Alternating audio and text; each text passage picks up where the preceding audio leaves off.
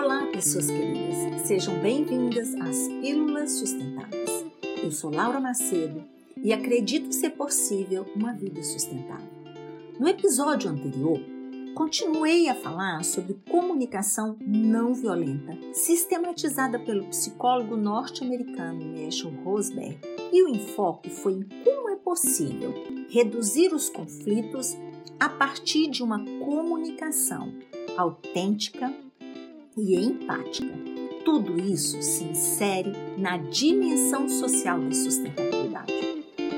Você concorda que a nossa linguagem, ou seja, como expressamos as nossas ideias, pode gerar conflitos? Como traz Mesham, por trás de todo comportamento existe uma necessidade e sobre ela devemos nos dedicar para compreender o que gera os comportamentos e as intenções do que foi comunicado. A comunicação não violenta proporciona o autoconhecimento, pois a conexão consigo mesmo é o principal pilar. É preciso identificar corajosamente, com autenticidade e autoempatia, como você se sente, como um fato foi interpretado por você. Em muitos momentos, os conflitos geram raiva entre os envolvidos. Por isso, vamos conversar sobre como evitar ou mesmo trabalhar ou reconhecer a raiva. Só para lembrar, diante da raiva, culpamos o outro, culpamos a nós mesmos com a comunicação não violenta, o objetivo é, primeiro, nos conectar com nossas necessidades e sentimentos.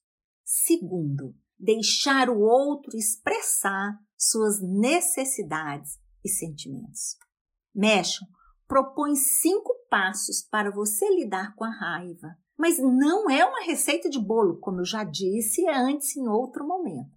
É autoconhecimento na veia, é preciso ficar atento a como você age e como a ação do outro te impacta. Isso te levar ao autoconhecimento. Inicialmente, se pergunte: o que desse sentimento, o porquê desse sentimento de incompreensão? Pare, respire Identifique o que está lhe deixando com raiva. Qual é o fato? Identifique quais as suas necessidades. Elas estão sendo atendidas ou não?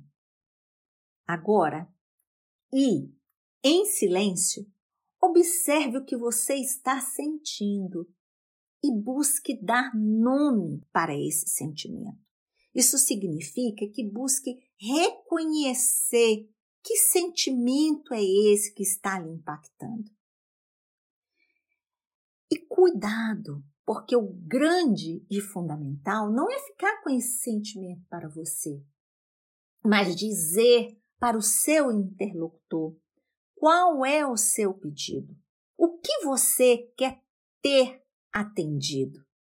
Mas seja claro, busque se colocar no lugar do outro, numa comunicação assertiva e não ofensiva.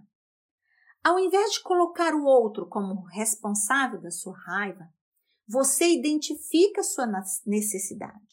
Diz como o outro pode lhe ajudar a viver a sua melhor vida. Adeus o jogo da culpa e viva a empatia, a comunicação assertiva e cuidadosa. É possível viver uma comunicação não violenta. Só precisa treinar, treinar, treinar e espalhar a paz. Nos falamos na próxima quarta, quando vamos iniciar uma conversa sobre dimensão da sustentabilidade, que é a econômica. Até aqui, nesses quatro últimos episódios, falamos sobre a prática da comunicação não violenta vinculado à dimensão social, que nos fala o tempo todo das relações, né? como é que tem, estamos estabelecendo as nossas relações. Vamos focar nos próximos na dimensão econômica. Eu lhe aguardo por aqui no podcast Pílulas Sustentáveis. Um beijinho no meu lindo seu coração. Tchau!